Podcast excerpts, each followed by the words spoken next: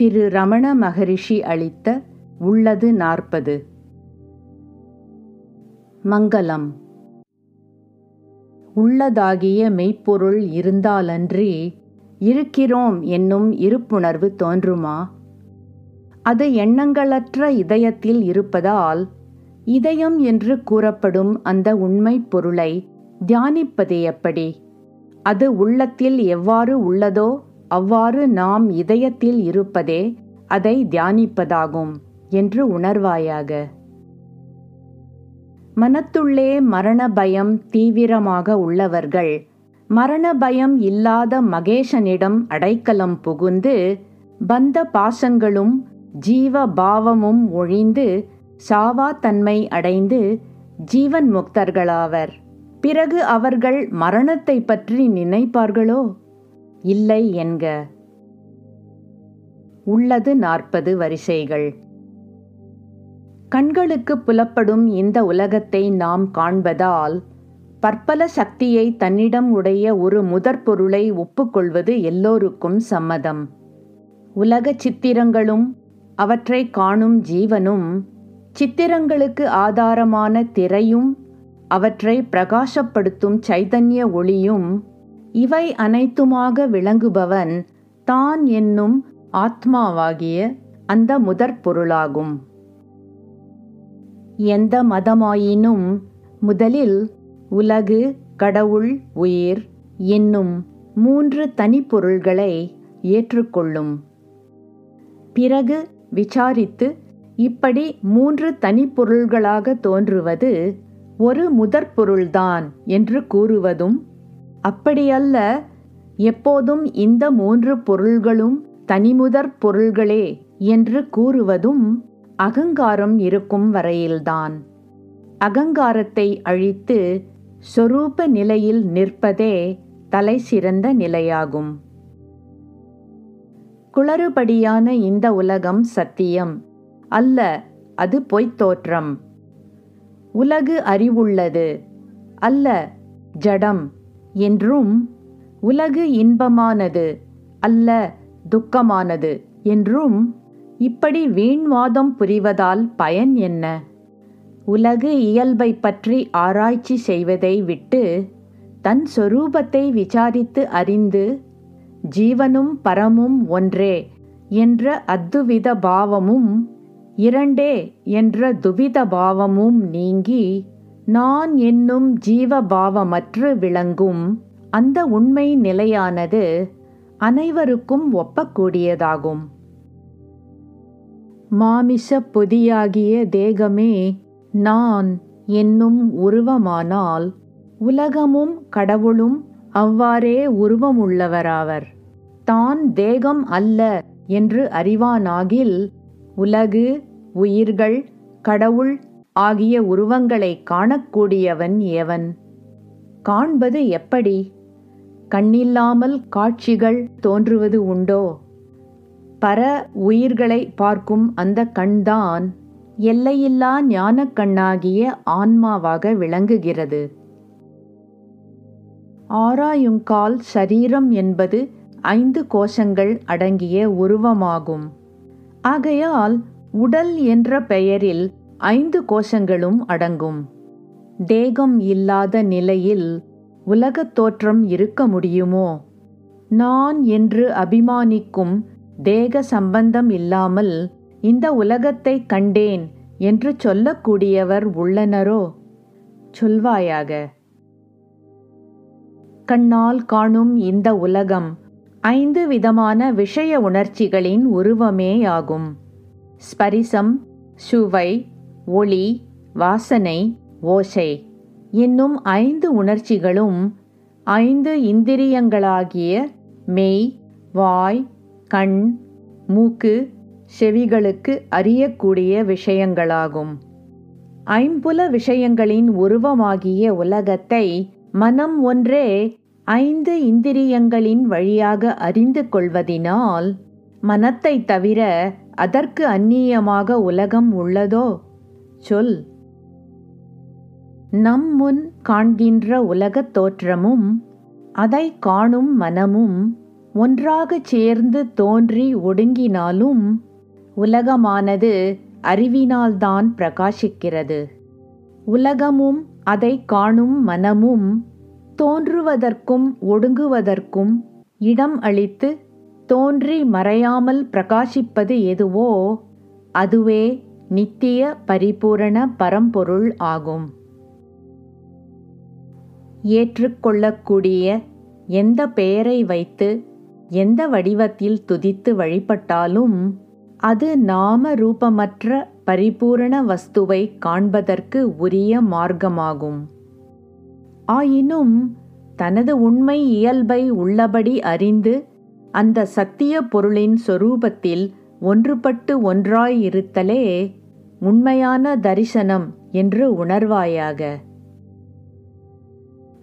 ஆகாச நீல நிறம் போன்ற உண்மையற்ற பிறப்பு இறப்பு, நன்மை தீமை, சுகம் துக்கம் போன்ற இரட்டைகளும் ஞாதுரு ஞான நேயம், காண்பான் காட்சி காணப்படு பொருள் போன்ற முப்புடிகளும் எப்போதும் அகங்காரம் என்னும் ஒன்றை ஆதாரமாக பற்றி கொண்டுதான் நிற்கின்றன.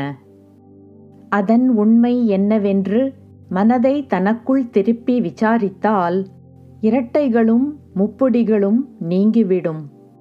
இவ்வாறு அகங்காரத்தின் அழிவை கண்டவரே ஆன்மாவை தரிசித்தவராவார். பிறகு அந்த விவேகிகள் இரட்டைகளாலும் முப்புடிகளாலும் கலங்கமாட்டார்கள் என்று அறிவாயாக. இருளை போன்று அமைந்துள்ள அஞ்ஞானத்தை விட்டு அறிவானது தனித்து நிற்காது. அறிவை விட்டு அஞ்ஞானமும் தனித்து இருக்காது. இவை சேர்ந்தே இருக்கும். அந்த அறிவும் அறியாமையும் யாருக்கு என்று தீர விசாரித்து இவை தோன்றி மறையும் அகந்தையின் எழுச்சிக்கு மூலமாகிய தனது உண்மை சொரூபத்தை உணர்கின்ற அறிவே மெய்யறிவு ஆகும். அறியப்படுகின்ற உலகத்தை அறிகின்ற தன்னை விசாரித்து அறியாமல் தனக்கு அயலாக தோன்றும் உலகை அறிவது அஞ்ஞானமன்றி மெய்ஞானமாகுமோ? அறிவிற்கும் அறியாமைக்கும் ஆதாரமாக உள்ள தன்னை விசாரித்து உணரும்போது ஜீவபோத அறிவும் அறியாமையும் முழுதுமாக அற்றுப்போகும். அறிவும் அறியாமையும் அற்ற நிலையே ஞான நிலையாகும். அந்நியத்தை எதிரிட்டு அறிவது மெய்யறிவாகாது. தான் ஒன்றை அறிவதற்கோ அறிவிப்பதற்கோ வேறொரு பொருளில்லாமல் தானே பிரகாசிப்பதால் தானாகிய ஆன்மாவே உண்மை அறிவாகும். அது பாழான சூன்யம் அல்ல என்று அறிவாயாக. தெளிவும் ஞானமும் திடமான சுத்த சைத்தன்ய ஆத்மாவே உண்மையானது. நானாவாக தோற்றங்களை அறியக்கூடிய ஞானம் அஞ்ஞானமாகும். தோன்றும் அஞ்ஞானமும் பொய்யே ஆகும். ஞானமே சுரூபமாக உள்ள ஆத்மாவை அன்றி வேறாக ஒன்றும் இல்லை. பல நாம ரூபங்களுடன் கூடிய ஆபரணங்கள் உண்மையான பொன்னை விட்டு தனித்து இருக்க முடியுமோ? சொல். உடம்பே நான் என்னும் தேகாத்ம பாவ தன்மை இருக்குமானால் நீ என்ற முன்னிலையும் அவன் அவள் அது என்ற படர்க்கையும் உள்ளனவாம். தன்மையாகிய நான் என்பது எது என்று ஆராய்ந்து ஜீவபோதம் அழிந்து போனால் முன்னிலை படர்க்கையாகிய நீ அவன் அவள் அது என்ற பேதபாவமும் நாசமுற்று எங்கும் நிறைந்த ஏகஸ்வரூபமான தன்மை இயல்பே தனது உண்மை நிலைமையாக விளங்கும். எப்போதும் உள்ள நிகழ்காலத்தை பற்றி கொண்டுதான் இறந்த காலமும் எதிர்காலமும் நிற்கின்றன. இறந்த காலமும் எதிர்காலமும் தோன்றி நிகழும் காலத்தில் அவையும் நிகழ்காலமே. எனவே நிகழ்காலத்தின் உண்மையை தெரிந்து கொள்ளாமல் இறந்த காலத்தையும் எதிர்காலத்தையும் ஆராய முயல்வது ஒன்று என்ற எண்ணை விட்டு மற்ற எண்களை எண்ணுவது போலாகும். தெளிவாக விளங்குகின்ற நமது உண்மை எதுவென்று தீர விசாரித்து பார்த்தால் நமக்கு அந்நியமாக கால தேசம் என்பது ஏது? நாம் என்பது உடம்பென்றால் காலத்தினாலும் தேசத்தினாலும் நாமும் கட்டுப்படுவோம்.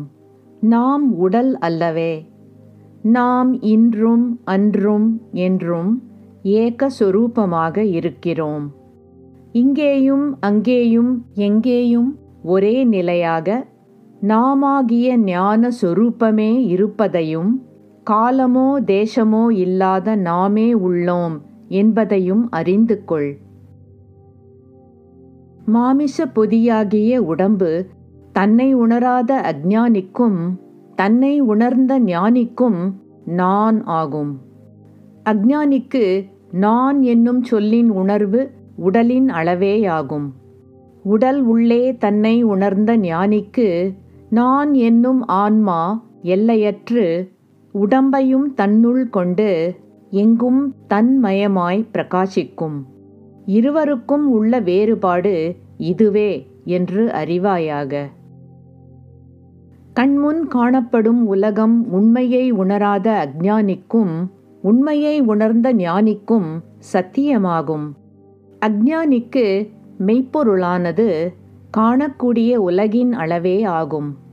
ஞானிக்கு சத்திய சுரூபமானது உலகின் தோற்ற ஒடுக்கங்களுக்கு ஆதார வஸ்துவாய் நாம ரூபமில்லாத அகண்ட ஜோதியாய் பிரகாசிக்கும். ஞானிக்கும் அஞ்ஞானிக்கும் உள்ள பேதம் இதுவாகும் என்று அறிவாயாக. பேதமாகிய விதிமதிகள் தோன்றுவதற்கு ஆதாரமாய் உள்ள அகங்காரத்தின் உண்மையை அறியாத அஞ்ஞானிகளுக்கே விதியை மதி வெல்லுமா மதியை விதி வெல்லுமா என்ற விவாதங்கள் தோன்றும். இவ்விரண்டுக்கும் ஆதார உண்மையாகிய தனது சொரூபத்தை உணர்ந்தவர் விதி மதி இரண்டையும் ஒழித்தவராவர். மீண்டும் அவர்கள் விதி மதிகளை சார்ந்து அவற்றால் பாதிக்கப்படுவார்களா? சொல்லுவாயாக. எதிரிட்டு அறியும் அனைத்தையும் காண்பவனாகிய தன்னை யாரென்று காண்பதை விட்டு கடவுளை தரிசித்தேன் என்பது மனோமய கற்பனை காட்சியே ஆகும். ஆத்மாவாகிய தான் கடவுளை தவிர வேறு ஒரு வஸ்துவாக இல்லாததினால் அகந்தையை அழித்து தோற்ற ஒடுக்கங்களுக்கு மூலமான தன்னை ஆத்மாவை காண்கின்றவனே கடவுளை உள்ளபடி கண்டவனாவான். ஜீவஸ்வரூபனாக கருதும் தன் சொரூபத்தை அறிவது தனக்கு ஆதாரமான கடவுளை காண்பது என்று கூறப்படும் சாஸ்திரங்களின் உண்மை நோக்கம் என்னவென்று கூறுகிறேன். தான் என்னும் மெய் உணர்வு இரண்டற்ற ஒன்றேயாதலால் தன் சொரூபத்தை தானே காண்பவன் எவன்? தன்னை காணுவதே முடியாதென்றால் கடவுளை காணுவது எப்படி? தான் தனது உண்மை சொரூபமாகிய கடவுளுக்கு உணவாகப் போவதே, நான் என்னும் ஜீவபோதம் அழிவதே கடவுளை காணுவதாகும். எல்லாவற்றையும் காண்கின்ற புத்திக்கு பிரகாசத்தை கொடுத்து புத்திக்கும் ஆதாரமாக அதனுள் விளங்கும் பதியாகிய ஆன்மாவில் மனதை அந்தர்முகப்படுத்தி ஒன்றுபடுத்துவதை விட்டு ஆத்மஸ்வரூபத்தை புத்தியினால் மதிப்பிடுவது எப்படி சாத்தியமாகும்? அறிவற்றதால் தேகம் ஜடமானது, அது நான் என்று சொல்லாது. தூக்கத்தில் நான் இருக்கவில்லை என்று யாரும் சொல்வதில்லை. நான் என்னும் உணர்ச்சி எழுந்த பிறகே ஈசன், ஜீவன், உலகம் எல்லாமே தோன்றுகின்றன. இந்த நான் என்னும் அகந்தை உணர்ச்சி எங்கிருந்து எழுகிறதென்று சூக்ஷ்மமான புத்தியினால் விசாரித்தால் இவை யாவும் நழுவிவிடும். ஜடமாகிய உடலானது நான் என்று சொல்லாது. சித் சொரூபமோ நான் என்று தோன்றாது. இந்த இரண்டுக்கும் இடையில் உடல் நான் என்னும் ஒன்று தோன்றுகிறது. இதுதான் சித் ஜட கிரந்தி, பந்தம், ஜீவன், சூக்ஷ்ம சரீரம், அகங்காரம், சம்சாரம், மனம் என்று பலவிதமாகச் சொல்லப்படுகிறதென்று அறிவாயாக. என்ன விந்தை இது! தனக்கென்று ஒரு உருவம் இல்லாத அகந்தை ஒரு உடலை நான் என்று பற்றிக்கொண்டு நிலை பெறும், விஷயாதிகளை நுகர்ந்து ஐம்புலன்களின் மூலம் சுகதுக்கங்களை அனுபவித்து வாசனா பலத்தினால் செழித்து வளர்ச்சியடையும். ஒரு உடல் நசித்துவிட்டால் மற்றொரு உடலை பற்றிக்கொள்ளும். இதன் உண்மை எது என்று விசாரித்தால் இந்த அகந்தை பேய் இருப்பற்று ஓட்டம் பிடிக்கும் என்று அறிவாயாக. அனைத்திற்கும் காரணமான அகங்காரம் தோன்றுமானால் உலக தோற்றங்களும் உண்டாகும். அகந்தையின் எழுச்சி இல்லை என்றால் காட்சிகளும் மறைந்து போகும். அகந்தை ஒன்றே எல்லாமாக தோன்றுவதால் அகந்தையின் தன்மை எது, இது உதிக்கும் இடம் யாது என்று விசாரித்து அறிவதே யாவற்றையும் துறப்பதாகும் என்று அறிவாயாக. தன்மை பொருள் போல் விளங்கும் நான் என்னும் தேகாத்ம புத்தி உதிக்காமல் இருக்கும் தூய நிலையே நாம் ஆத்மஸ்வரூபமாய் இருக்கும் நிலையாகும். நான் என்னும் அகந்தை எழுகின்ற இடத்தை ஆராய்ந்து அறியாமல் அகந்தையற்ற நிலையை அடைவது எப்படி? அகந்தை நாசம் அடையாமல் ஆத்மஸ்வரூபமான யதார்த்தமான நிலையில் ஸ்திரமாக நிலை பெற்று நிற்பது எப்படி? சொல்வாயாக. யாவற்றிற்கும் முதலில் எழுகின்ற அகந்தை எங்கிருந்து எழுகின்றதென்று காண தண்ணீரில் விழுந்த ஒரு பொருளை கண்டெடுக்கும் பொருட்டு பேச்சு மூச்சு அடக்கிக்கொண்டு முழுகுதல் போல எண்ணம், பேச்சு, மூச்சுகளை அடக்கிக்கொண்டு இதயத்தில் ஆழ்ந்து அதை அறிய வேண்டும் என்று தெரிந்து கொள். உடம்பை சவம் போல கிடத்தி நான் என்று வாயால் சொல்லாமல் உள்ளாழ்ந்த மனத்தினால் நான் எங்கிருந்து எழுகிறதென்று விசாரித்தலே ஞான மார்க்கமாகும். நான் இந்த சரீரம் அல்ல, நான் அந்த பிரம்மமே ஆவேன், நேத்தி நேத்தி என்று மனத்தினால் ஒரு பாவனையை கற்பித்து கொண்டு தியானிப்பது ஞான சாதனத்திற்கு துணையாகுமே அன்றி அதுவே ஆத்ம விசாரம் ஆகுமா? மேற்சொன்ன முறையில் நான் யார் என்னும் ஆன்ம நாட்டத்தினால் மனம் உள்முகமாகி இதயத்தை சார்தலினால் தேகாத்ம பாவ அகங்காரத்தின் தலை சாய்ந்து ஒடுங்கிவிடும். பின் நான் நான் என்று இடைவிடாமல் ஒன்று பிரயத்தனமின்றி தானாகவே தோன்றும். அப்படி தானாகவே தோன்றினாலும் அது அகங்காரமல்ல, அது குறைவற்ற பரிபூரண வஸ்துவான ஆத்மஸ்வரூப உண்மை பொருளாகும். தான் என்னும் ஜீவபோத அகங்காரத்தை நாசமாக்கி அதனின்று தோன்றிய ஆத்ம ஞான ஜீவன் முக்தருக்கு செய்வதற்கு உரிய காரியம் என்ன இருக்கிறது? தனது உண்மை சொரூபத்தை தவிர ஒரு பொருளையும் வேறாக அறிய முடியாத அவர்களது மகோன்னத நிலையை விவரிப்பது எப்படி முடியும்? பரம்பொருள் என்று சொல்லப்படும் ஆத்மாவே தானாக அமர்ந்திருப்பதினால் அந்த பிரம்மம் நீயே என்று வேதங்கள் கோஷிக்கின்றன. எனவே தனது உண்மை சொரூபம் எதுவென்று விசாரித்து அந்த பிரம்ம சொரூபமாக நிலை பெறாமல் அந்த பிரம்மம் நான், இந்த தேகம் நான் அல்ல என்று தியானிப்பது வலிமையும் திண்மையும் இல்லாத காரணமேயாகும். அது மட்டுமின்றி ஒருவன் தன்னை அறியவில்லை என்றோ என்னை நான் அறிந்து கொண்டேன் என்றோ கூறுவது பரிகாசத்திற்குரிய செயலாகும். தன்னையே தனக்கு அறிபடு பொருளாக விஷயமாக ஆக்குவதற்கு தான் என்ற உணர்வு இரண்டு உள்ளனவா? நான் என்பது ஒன்றே என்பதுதானே அனைவரின் அனுபவம். இதை உணர்வாய்.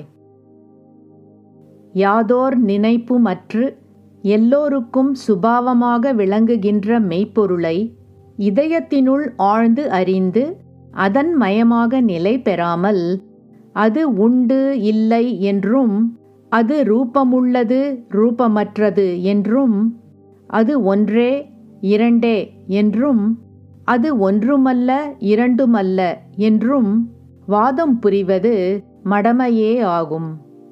இந்த அறியாமையிலிருந்து நீங்குவாயாக. ஒடுங்கிய மனத்தால் எப்போதும் பிரகாசித்து கொண்டிருக்கும் உண்மை பொருளை சாட்சாத்கரித்து அந்த மெய்நிலையில் நிலை பெற்று இருத்தலே பூரண சித்தியாகும். மற்ற சித்திகள் எல்லாம் சொப்பனத்தில் தோன்றும் சித்திகளின் அனுபவத்திற்கு நிகராகும். தூக்கத்திலிருந்து விழித்த பின் சொப்பனத்தில் அனுபவித்தவை உண்மையாகுமோ? ஆத்மஸ்வரூபத்தில் நிலை பெற்று அஜ்ஞான தூக்கத்திலிருந்து மீண்ட ஜீவன் முக்தர் இந்த சித்திகளைக் கண்டு ஆசைப்படுவாரோ? நீயே அறிந்து கொள். அஜ்ஞான மயக்கத்தினால் தேகமே நான் என்று எண்ணிக்கொண்டிருக்கும் வரையில் தேகம் நாமல்ல, அந்த பிரம்மமே நாம், நாகம் சோகம் என்று தியானிக்கும் பாவனையானது நமக்கு நல்ல துணையாகும். ஆனால் நாம் அந்த பிரம்மென்று இடைவிடாமல் தியானிப்பது எதற்காக? ஒருவன் தன்னை நான் மனிதன் என்று சதா நினைத்து கொண்டிருப்பானோ? அஞ்ஞானத்தோடு முயற்சி செய்கின்ற காலத்தில் ஈச ஜீவர்கள் உண்மை என்றும், சாதித்து முடிந்த ஆத்மானுபவ காலத்தில் இரண்டும் ஐக்கியமாகி ஒன்றே உள்ளதென்றும் சொல்லப்படுகின்ற வாதமும் உண்மையல்ல. தன்னை எண்ணுவதற்கு மறந்து தான் காணாமல் போனதாக நினைத்து தன்னை தேடிய காலத்திலும், பிறகு தன்னை அறிந்து தானே அந்த பத்தாவது மனிதனாக கண்டு கொண்ட காலத்திலும், அந்த தசமனாகிய ஒருவன் தான் அன்றி வேறு யார்? மரம் தோன்றுவதற்கு விதை மூலமாவது போல செய்யும் கர்மங்களுக்கு கர்த்தா நாமே என்று எண்ணினால் பலன்களையும் நாமே அனுபவிப்போம். இந்த கருமங்களை செய்யும் கர்த்தாவாகிய நான் யார் என்று விசாரித்து சத்தியத்தை அறிந்தால் கர்த்தா நான் என்னும் அபிமானம் அழியும். அத்துடன் சஞ்சிதம், ஆகாமியம், பிராரப்தம் என்று சொல்லப்படும் மூன்று கர்மங்களும் அழிந்துவிடும். கருமம் அற்று இருக்கும் இந்த நிலையே முக்தி நிலையாகும். அறிவில்லாத காரணத்தால் நான் பந்தப்பட்டிருப்பவன் என்ற எண்ணம் இருக்கும் வரையில்தான் முக்தியை பற்றிய சிந்தனைகள் உண்டாகும். பந்தப்பட்டவனாகிய நான் யார் என்று விசாரித்து தன்னை நாடினால் நித்திய முக்தனான ஆத்மா சித்தமாய் அங்கு ஒளிரும்போது நான் பந்தப்பட்டவன் என்ற எண்ணம் தோன்ற இடமில்லை. பிறகு முக்தி அடைந்தேன் என்ற எண்ணம் மட்டும் நின்றிடுமோ? மனதிற்கு ஏற்றாற்போல் முக்தியானது உருவ முக்தி, அருவ முக்தி, உருவருவ முக்தி என்று மூன்று விதமாகும் என்று ஒருவன் சொல்வானாகில் அதன் உண்மையை நான் கூறுகிறேன். முக்தி நிலை உருவமுள்ளதா உருவமற்றதா, இருவிதமாகவும் உள்ளதா என்று ஆராய்ந்து அறியும் அகந்தையின் உருவம் அழியும் நிலை எதுவோ அதுவே உண்மையான முக்தி என்று உணர்வாயாக.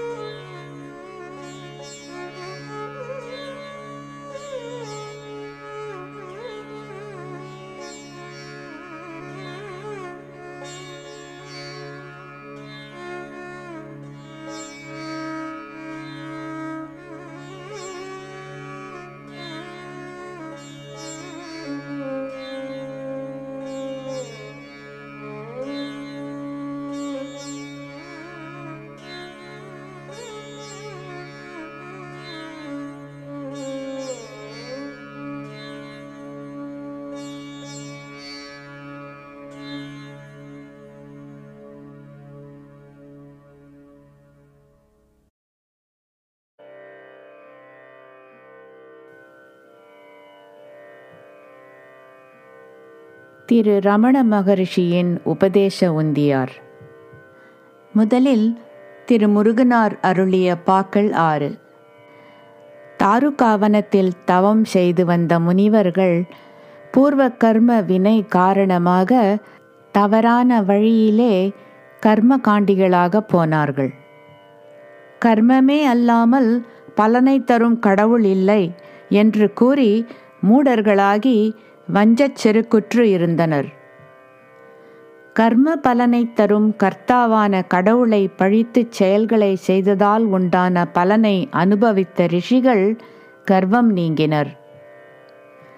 காத்தருள்வாய் என்று வேண்டிய அவர்கள் மீது தனது அருள் பார்வையை சேர்த்து சிவரமணன் செய்த உபதேசமே உபதேச உந்தியாராகும்.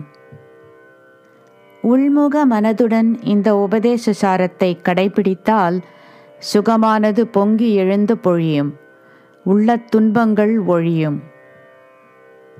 ஞான நூல்களின் சாரமான இந்த உபதேச சாரத்தால் சொரூபத்தை சார்ந்தவர்க்கு இன்பம் சேரும், வினைகள் தீர்ந்து துயரமும் முழுமையாக தீரும்.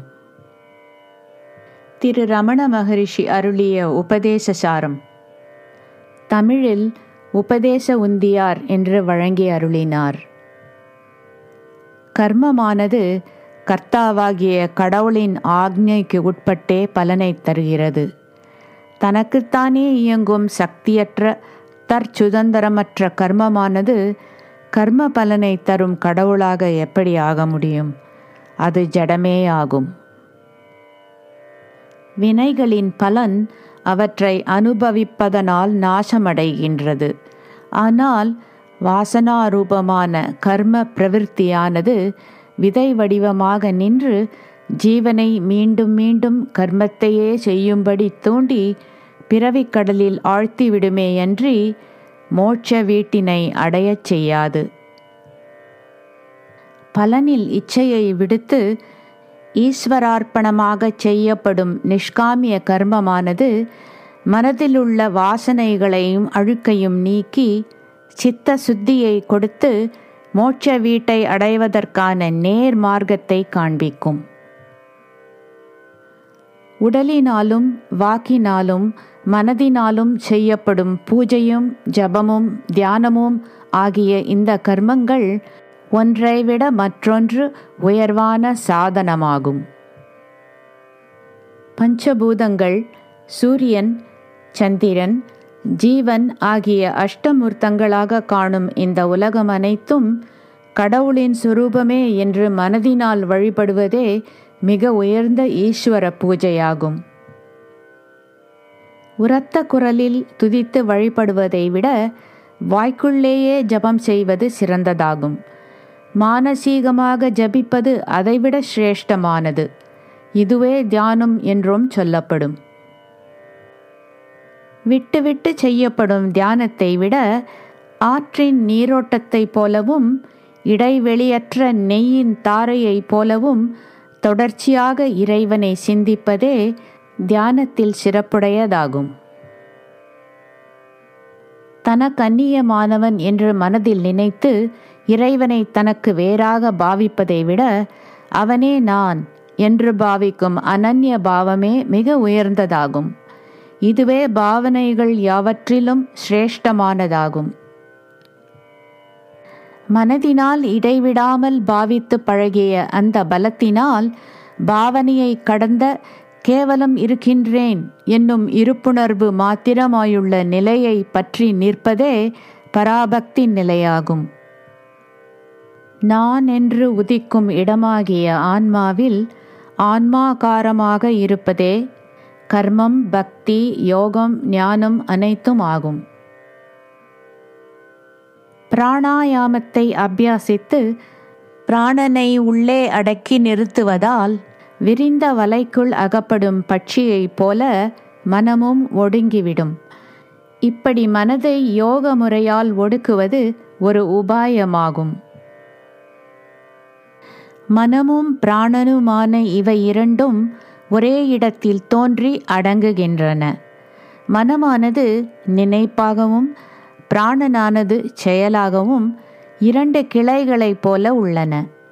இவை இரண்டிற்கும் பிறப்பிடமாய் இருப்பதான மூலம் ஆத்மா ஒன்றேயாகும். மனதின் ஒடுக்க நிலையானது லயமென்றும் நாசமென்றும் இருவகைப்படும்.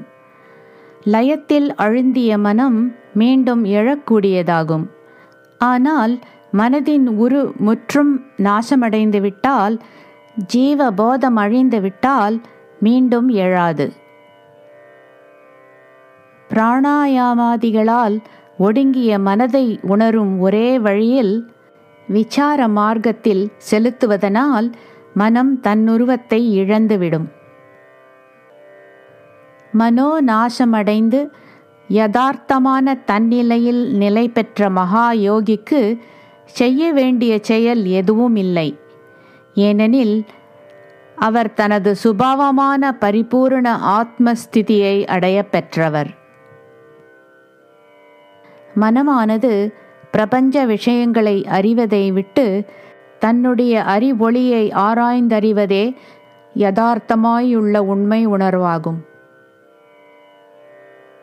சதா எண்ணங்களையே பற்றி கொண்டிருக்கும் மனதின் உருவமானது எது என்று மறதிக்கு இடங்கொடாமல் விசாரித்தால் மனமென்று ஒரு பொருளே இல்லை என்பது தெளிவாகும். இப்படி விசாரித்து அறிவதே முக்தி அடைவதற்கான நேர் மார்க்கமாகும். எண்ணங்களின் தொகுதியே மனமென்று சொல்லப்படுகிறது. எண்ணங்களை விட்டு மனதை பிரித்து பார்க்க முடியாது. தோன்றும் எண்ணங்கள் யாவற்றிற்கும் முதலாவது நான் என்னும் எண்ணமேயாகும். தேகத்தை நான் என்று அபிமானிக்கும் எண்ணமே மனம் எனப்படும். நான் என்ற எண்ணம் உற்பத்தியாகின்ற இடம் எதுவென்று தனக்குள்ளே நாடி ஆராய்ந்தால் நான் என்னும் எண்ணமே எழாமல் அதனுடைய தலை சாய்ந்து நாசமாகும். இதுவே ஞானத்தை அடைவதற்குரிய மார்க்கங்களில் சிறந்ததான ஞான விசாரமாகும். நான் என்னும் எண்ணம் ஒடுங்கும் இடத்தில் நான் நான் என்ற போதத்துடன் மாத்திரம் கூடியதொரு இருப்புணர்வு எந்தவித முயற்சியும் இன்றி தானாகவே பிரகாசிக்கும். தன்னியல்பாகவே பிரகாசிக்கும் அதுதான் நித்திய பரிபூர்ண பரவஸ்துவாகும். நான் என்ற சொல்லுக்கு உண்மை பொருளாக இருப்பது எக்காலத்திலும் எல்லாவித அவஸ்தைகளிலும் தன்னுடைய தன்மை மாறாது விளங்கும் பரிபூரண வஸ்துவே. தேகத்தை நான் என்று அபிமானிக்கும் உணர்வற்ற தூக்கத்திலும் நாம் இல்லாமல் போனோம் என்ற உணர்வு இல்லாததினாலும் நான் இருக்கிறேன் என்ற உணர்வு நிரந்தரமாக இருந்து கொண்டே இருப்பதாலும் நான் என்பது அந்த பரவஸ்துவேயாகும். தேகம், மெய், வாய், கண், மூக்கு, செவி முதலான இந்திரியங்கள், மனம், உயிர் இவையெல்லாம் தோன்றுவதற்கு காரணமான அகந்தை இவை அனைத்தும் தனக்கென்று சுயமாக அறிவோ இருப்போ அற்ற ஜடமானவை. அதனால் இவை சத்தாகிய உண்மை உணர்வும் இருப்புமாகிய நான் அல்ல.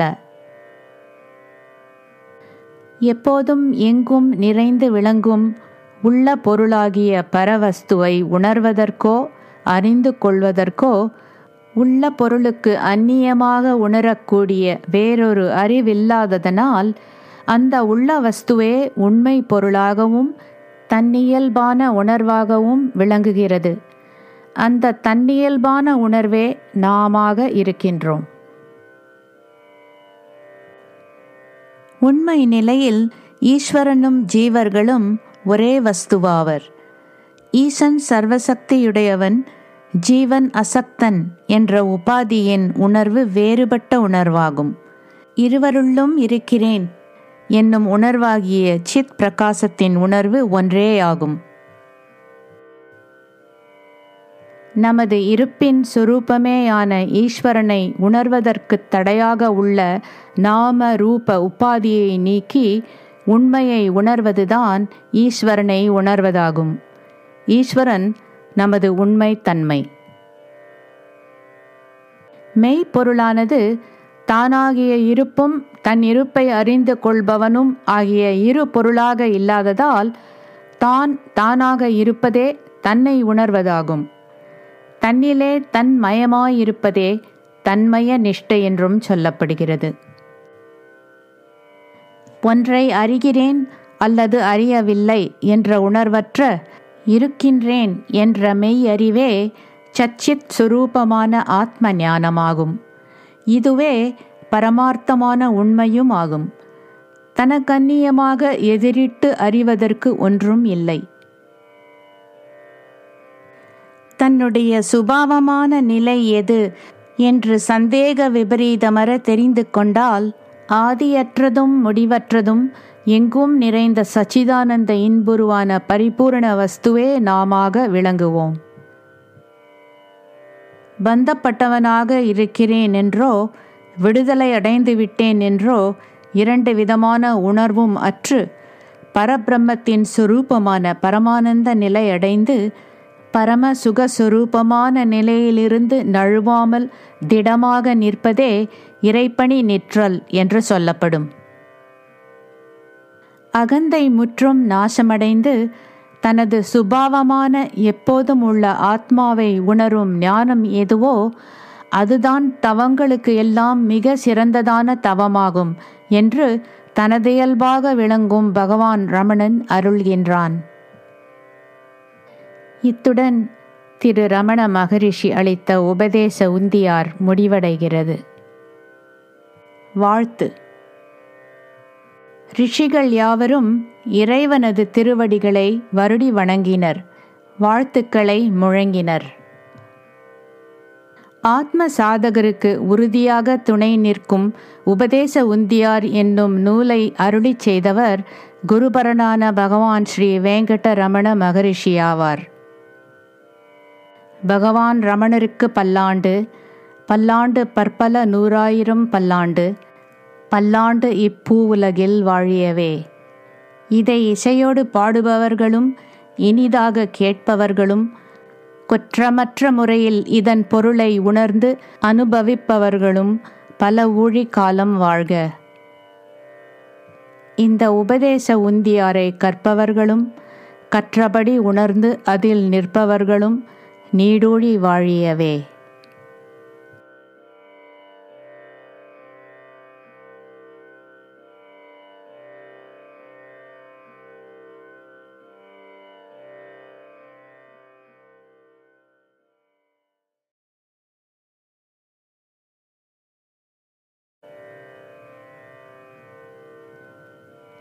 திரு ரமண மகரிஷியின் உபதேச உந்தியார்.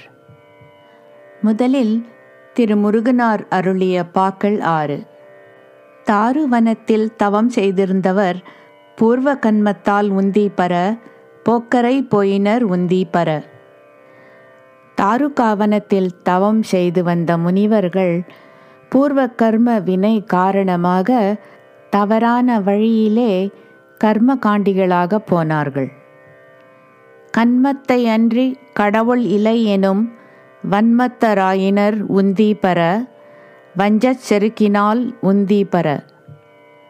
கர்மமே அல்லாமல் பலனை தரும் கடவுள் இல்லை என்று கூறி மூடர்களாகி வஞ்சச் செருக்குற்று இருந்தனர். கன்ம பலன் தரும் கர்த்தர் பழித்து செய் கன்ம பலங்கண்டார் உந்தி பர கர்மமகன்றனர் உந்தி பர. கர்ம பலனை தரும் கர்த்தாவான கடவுளை பழித்து செயல்களை செய்ததால் உண்டான பலனை அனுபவித்த ரிஷிகள் கர்வம் நீங்கினர். காத்தருளென்று கரைய கருணை கண் சேர்த்தருள் செய்தனன் உந்தி பர சிவன் உபதேசம் இது உந்தி பர. காத்தருள்வாய் என்று வேண்டிய அவர்கள் மீது தனது அருள் பார்வையை சேர்த்து சிவரமணன் செய்த உபதேசமே உபதேச உந்தியாராகும். உட்கொண்டொழுக உபதேச சாரத்தை உட்கொண்டெழுஞ்சுகம் உந்தி பர உட்டுன் பொழிந்திடும் உந்தி பர. உள்முக மனதுடன் இந்த உபதேச சாரத்தை கடைபிடித்தால் சுகமானது பொங்கி எழுந்து பொழியும், உள்ள துன்பங்கள் ஒழியும். சார உபதேச சாரமுட்சாரவே சேர களிசேர உந்தீபர தீரத்துயர்தீர உந்தீபர. ஞான நூல்களின் சாரமான இந்த உபதேச சாரத்தால் சொரூபத்தை சார்ந்தவர்க்கு இன்பம் சேரும், வினைகள் தீர்ந்து துயரமும் முழுமையாக தீரும். திரு ரமண மகரிஷி அருளிய உபதேச சாரம். தமிழில் உபதேச உந்தியார் என்று வழங்கி அருளினார். கன்மம் பயன்தரல் கர்த்தனதானையால் கண்மங் கடவுளோ உந்தீபர கண்மஞ் ஜடமதால் உந்தீபர. கர்மமானது கர்த்தாவாகிய கடவுளின் ஆக்ஞைக்கு உட்பட்டே பலனை தருகிறது. தனக்குத்தானே இயங்கும் சக்தியற்ற தற்சுதந்திரமற்ற கர்மமானது கர்ம பலனை தரும் கடவுளாக எப்படி ஆக முடியும்? அது ஜடமே ஆகும். வினையின் விளைவு விழிவுற்று வித்தாய் வினைக்கடல் வீழ்த்திடும் உந்தீபர வீடு தரலிலை உந்தீபர. வினைகளின் பலன் அவற்றை அனுபவிப்பதனால் நாசமடைகின்றது. ஆனால் வாசனாரூபமான கர்ம பிரவிற்த்தியானது விதை வடிவமாக நின்று ஜீவனை மீண்டும் மீண்டும் கர்மத்தையே செய்யும்படி தூண்டி பிறவிக்கடலில் ஆழ்த்திவிடுமேயன்றி மோட்ச வீட்டினை அடையச் செய்யாது. கருத்தனு காக்கு நீட்காமிய கண்மம் கருத்தை திருத்தி அக்துந்தீபர கதிவழி காண்பிக்கும் உந்தீபர. பலனில் இச்சையை விடுத்து ஈஸ்வரார்ப்பணமாக செய்யப்படும் நிஷ்காமிய கர்மமானது மனதிலுள்ள வாசனைகளையும் அழுக்கையும் நீக்கி சித்த சுத்தியை கொடுத்து மோட்ச வீட்டை அடைவதற்கான நேர் மார்க்கத்தை காண்பிக்கும். திடமிது பூஜை ஜபமும் தியானம் உடல் வாக்குளத் தொழில் உந்தீபர உயர்வாகும் ஒன்றில் ஒன்றுந்தீபர. உடலினாலும் வாக்கினாலும் மனதினாலும் செய்யப்படும் பூஜையும் ஜபமும் தியானமும் ஆகிய இந்த கர்மங்கள் ஒன்றை விட மற்றொன்று உயர்வான சாதனமாகும். எண்ணுரு யாவும் இறையுருவாம் என எண்ணி வழிபடல் உந்தீபர ஈச நற்பூசனை உந்தீபர. பஞ்சபூதங்கள், சூரியன், சந்திரன், ஜீவன் ஆகிய அஷ்டமூர்த்தங்களாக காணும் இந்த உலகம் அனைத்தும் கடவுளின் சுரூபமே என்று மனதினால் வழிபடுவதே மிக உயர்ந்த ஈஸ்வர பூஜையாகும். வழுத்தலில் வாக்குச்ச வாய்க்குட் ஜபத்தில் விழுப்பமானதம் உந்தீபர விளம்பும் தியானமிது உந்தீபர.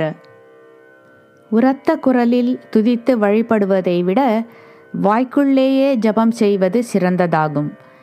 மானசீகமாக ஜபிப்பது அதைவிட சிரேஷ்டமானது. இதுவே தியானம் என்றும் சொல்லப்படும். விட்டு கருதலின் ஆறு நெய்வீழ்ச்சி போல் விட்டிடாதுன்னலே யுந்தீபர விஷேடமாம் உண்ணவே யுந்தீபர. விட்டு விட்டு செய்யப்படும் தியானத்தை விட ஆற்றின் நீரோட்டத்தைப் போலவும் இடைவெளியற்ற நெய்யின் தாரையைப் போலவும் தொடர்ச்சியாக இறைவனை சிந்திப்பதே தியானத்தில் சிறப்புடையதாகும்.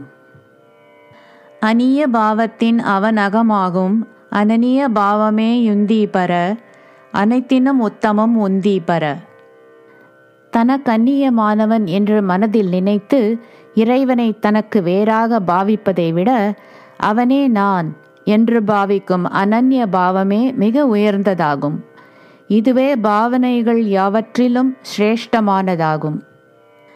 பாவ பலத்தினால் பாவனாதீத சத்பாவ திருத்தலே யுந்தீபர பரபத்தி தத்துவம் உந்தீபர. மனதினால் இடைவிடாமல் பாவித்து பழகிய அந்த பலத்தினால் பாவனையை கடந்த கேவலம் இருக்கின்றேன் என்னும் இருப்புணர்வு மாத்திரமாயுள்ள நிலையை பற்றி நிற்பதே பராபக்தி நிலையாகும். உதித்த இடத்தில் ஒடுங்கி இருத்தல் அது கன்மம் பத்தியும் உந்தீபர அது யோக ஞானமும் உந்தீபர. நான் என்று உதிக்கும் இடமாகிய ஆன்மாவில் ஆன்மாகாரமாக இருப்பதே கர்மம், பக்தி, யோகம், ஞானம் அனைத்தும் ஆகும்.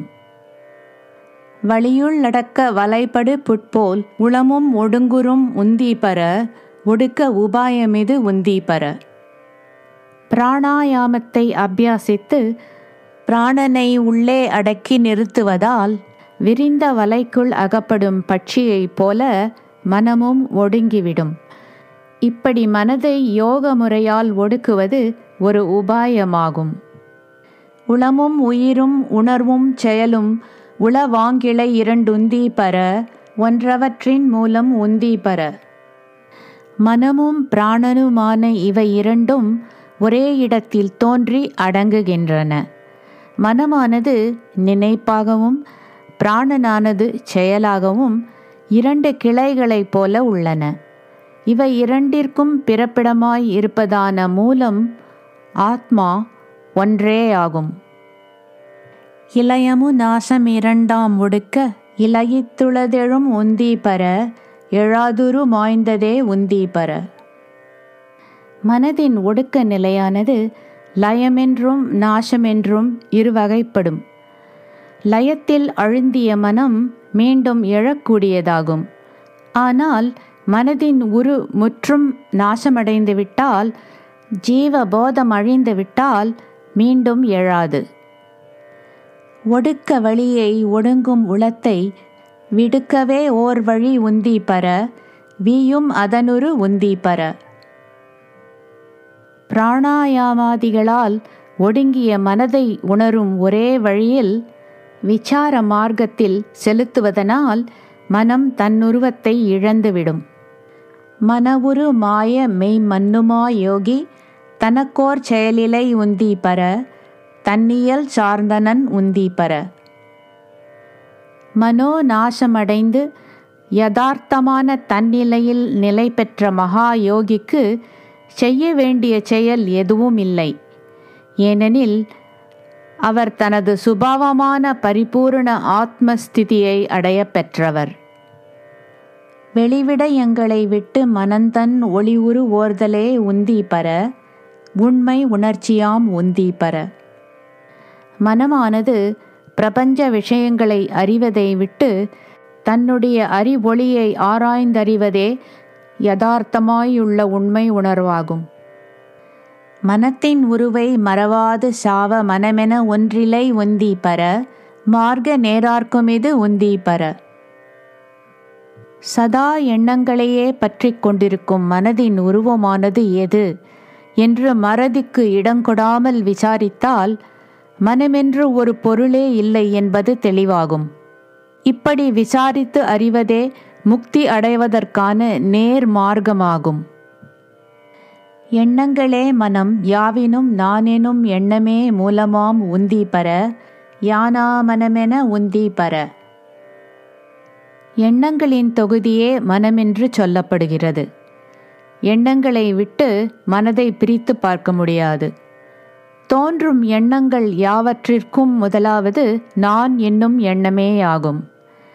தேகத்தை நான் என்று அபிமானிக்கும் எண்ணமே மனம் எனப்படும். நானென்றெழும் இடமேதன நாட உள் நான் தலை சாய்ந்திடும் உந்தீபர ஞான விசாரமிது உந்தீபர. நான் என்ற எண்ணம் உற்பத்தியாகின்ற இடம் எதுவென்று தனக்குள்ளே நாடி ஆராய்ந்தால் நான் என்னும் எண்ணமே எழாமல் அதனுடைய தலை சாய்ந்து நாசமாகும். இதுவே ஞானத்தை அடைவதற்குரிய மார்க்கங்களில் சிறந்ததான ஞான விசாரமாகும். நானொன்று தானத்து நான் நான் என்றொன்றது தானாக தோன்றுமே உந்தீபர தானது பூன்றமாம் உந்தீபர. நான் என்னும் எண்ணம் ஒடுங்கும் இடத்தில் நான் நான் என்ற போதத்துடன் மாத்திரம் கூடியதொரு இருப்புணர்வு எந்தவித முயற்சியும் இன்றி தானாகவே பிரகாசிக்கும், தன்னியல்பாகவே பிரகாசிக்கும். அதுதான் நித்திய பரிபூர்ண பரவஸ்துவாகும். நான் என்னும் சொல் பொருள் ஆமது நாளுமே நானற்ற தூக்கத்தும் உந்தீபர நமதின்மை நீக்கத்தால் உந்தீபர. நான் என்ற சொல்லுக்கு உண்மை பொருளாக இருப்பது எக்காலத்திலும் எல்லாவித அவஸ்தைகளிலும் தன்னுடைய தன்மை மாறாது விளங்கும் பரிபூரண வஸ்துவே. தேகத்தை நான் என்று அபிமானிக்கும் உணர்வற்ற தூக்கத்திலும் நாம் இல்லாமல் போனோம் என்ற உணர்வு இல்லாததினாலும் நான் இருக்கிறேன் என்ற உணர்வு நிரந்தரமாக இருந்து கொண்டே இருப்பதாலும் நான் என்பது அந்த பரவஸ்துவேயாகும். உடல் பொறி உள்ளம் உயிர் இருளெல்லாம் சடமசத்தானதால் உந்தீபர, சத்தான நானல்ல உந்தீபர. தேகம், மெய், வாய், கண், மூக்கு, செவி முதலான இந்திரியங்கள், மனம், உயிர் இவையெல்லாம் தோன்றுவதற்கு காரணமான அகந்தை இவை அனைத்தும் தனக்கென்று சுயமாக அறிவோ இருப்போ அற்ற ஜடமானவை. அதனால் இவை சத்தாகிய உண்மை உணர்வும் இருப்புமாகிய நான் அல்ல. உள்ளதுணர உணர்வு வேறின்மையின் உள்ளதுணர்வாகும் உந்தீபர, உணர்வே நாமாயுளம் உந்தீபர. எப்போதும் எங்கும் நிறைந்து விளங்கும் உள்ள பொருளாகிய பரவஸ்துவை உணர்வதற்கோ அறிந்து கொள்வதற்கோ உள்ள பொருளுக்கு அந்நியமாக உணரக்கூடிய வேறொரு அறிவில்லாததனால் அந்த உள்ள வஸ்துவே உண்மை பொருளாகவும் தன்னியல்பான உணர்வாகவும் விளங்குகிறது. அந்த தன்னியல்பான உணர்வே நாமாக இருக்கின்றோம். இருக்கும் இயற்கையால் ஈஜ ஜீவர்கள் ஒரு பொருளேயாவர் உந்தீபர, உபாதி உணர்வே வேறுந்தீபர. உண்மை நிலையில் ஈஸ்வரனும் ஜீவர்களும் ஒரே வஸ்துவாவர். ஈசன் சர்வசக்தியுடையவன், ஜீவன் அசக்தன் என்ற உபாதியின் உணர்வு வேறுபட்ட உணர்வாகும். இருவருள்ளும் இருக்கிறேன் என்னும் உணர்வாகிய சித் பிரகாசத்தின் உணர்வு ஒன்றேயாகும். தன்னை உபாதி விட்டோர்வதுதான் ஈசன், தன்னை உணர்வதாம் உந்தீபர, தானாய் ஒளிர்வதால் உந்தீபர. நமது இருப்பின் சுரூபமேயான ஈஸ்வரனை உணர்வதற்குத் தடையாக உள்ள நாம ரூப உபாதியை நீக்கி உண்மையை உணர்வதுதான் ஈஸ்வரனை உணர்வதாகும். ஈஸ்வரன் நமது உண்மை தன்மை. தானாய் இருத்தலே தன்னை அறிதலாம், தான் இரண்டற்றதால் உந்தீபர, தன்மய நிட்டையீதுந்தீபர. மெய்ப்பொருளானது தானாகிய இருப்பும் தன் இருப்பை அறிந்து கொள்பவனும் ஆகிய இரு பொருளாக இல்லாததால் தான் தானாக இருப்பதே தன்னை உணர்வதாகும். தன்னிலே தன் மயமாயிருப்பதே தன்மய நிஷ்டை என்றும் சொல்லப்படுகிறது. அறிவறிவாமையும் அற்ற அறிவே அறிவாகும் உண்மையே துந்தீபர, அறிவதற்கொன்றிலை உந்தீபர. ஒன்றை அறிகிறேன் அல்லது அறியவில்லை என்ற உணர்வற்ற இருக்கின்றேன் என்ற மெய் அறிவே சச்சித் சுரூபமான ஆத்ம ஞானமாகும். இதுவே பரமார்த்தமான உண்மையும் ஆகும். தனக்கன்னியமாக எதிரிட்டு அறிவதற்கு ஒன்றும் இல்லை. தனாதியல் யாதன தான் தெரிகிற்பின் அநாதி அனந்த சத்துந்தீபர, அகண்ட சிதானந்தம் உந்தீபர. தன்னுடைய சுபாவமான நிலை எது என்று சந்தேக விபரீத மறத் தெரிந்து கொண்டால் ஆதியற்றதும் முடிவற்றதும் எங்கும் நிறைந்த சச்சிதானந்த இன்புருவான பரிபூர்ண வஸ்துவே நாமாக விளங்குவோம். பந்த வீடற்ற பரசுகமுற்ற வாரிந்த நிலை நிற்றல் உந்தீபர, இறைப்பணி நிற்றலாம் உந்தீபர. பந்தப்பட்டவனாக இருக்கிறேன் என்றோ விடுதலை அடைந்து விட்டேன் என்றோ இரண்டு விதமான உணர்வும் அற்று பரபிரம்மத்தின் சுரூபமான பரமானந்த நிலையடைந்து பரம சுகஸ்வரூபமான நிலையிலிருந்து நழுவாமல் திடமாக நிற்பதே இறைப்பணி நிற்றல் என்று சொல்லப்படும். யானற்று இயல்வது தேரின் எதுவது தானற்றவமென்றான் உந்தீபர, தானாம் ரமணேஷன் உந்தீபர.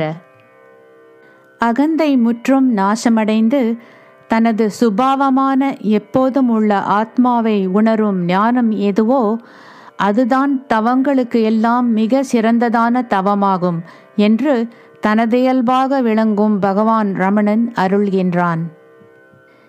இத்துடன் திரு ரமண மகரிஷி அளித்த உபதேச உந்தியார் முடிவடைகிறது. வாழ்த்து. இருடிகளெல்லாம் இறைவனடியை வருடி வணங்கினர் உந்தீப்பர, வாழ்த்து முழங்கினர் உந்தீப்பர. ரிஷிகள் யாவரும் இறைவனது திருவடிகளை வருடி வணங்கினர், வாழ்த்துக்களை முழங்கினர். உற்றார் குருதி உபதேச உந்தியார் சொற்ற குருபரன் உந்தீபர, சுமங்கள வேங்கடன் உந்தீபர. ஆத்ம சாதகருக்கு உறுதியாக துணை நிற்கும் உபதேச உந்தியார் என்னும் நூலை அருளி செய்தவர் குருபரனான பகவான் ஸ்ரீ வேங்கடரமண மகரிஷியாவார். பல்லாண்டு பல்லாண்டு பற்பன்னூறாயிரம் பல்லாண்டு பல்லாண்டும் உந்தீபர, பார்மிசை வாழ்கவே உந்தீபர. பகவான் ரமணருக்கு பல்லாண்டு பல்லாண்டு பற்பல நூறாயிரம் பல்லாண்டு பல்லாண்டு இப்பூ உலகில் வாழியவே. இசை எடுப்போரும் செவிமடுப்போரும் வசையற தேர்வோரும் உந்தீபர, வாழி பல ஊழி உந்தீபர. இதை இசையோடு பாடுபவர்களும் இனிதாக கேட்பவர்களும் குற்றமற்ற முறையில் இதன் பொருளை உணர்ந்து அனுபவிப்பவர்களும் பல ஊழி காலம் வாழ்க. கற்கும் அவர்களும் கற்றுணர்ந்தாங்கு தான் நிற்கும் அவர்களும் உந்தீபர, நீடூழி வாழியே உந்தீபர. இந்த உபதேச உந்தியாரை கற்பவர்களும் கற்றபடி உணர்ந்து அதில் நிற்பவர்களும் நீடூழி வாழியவே.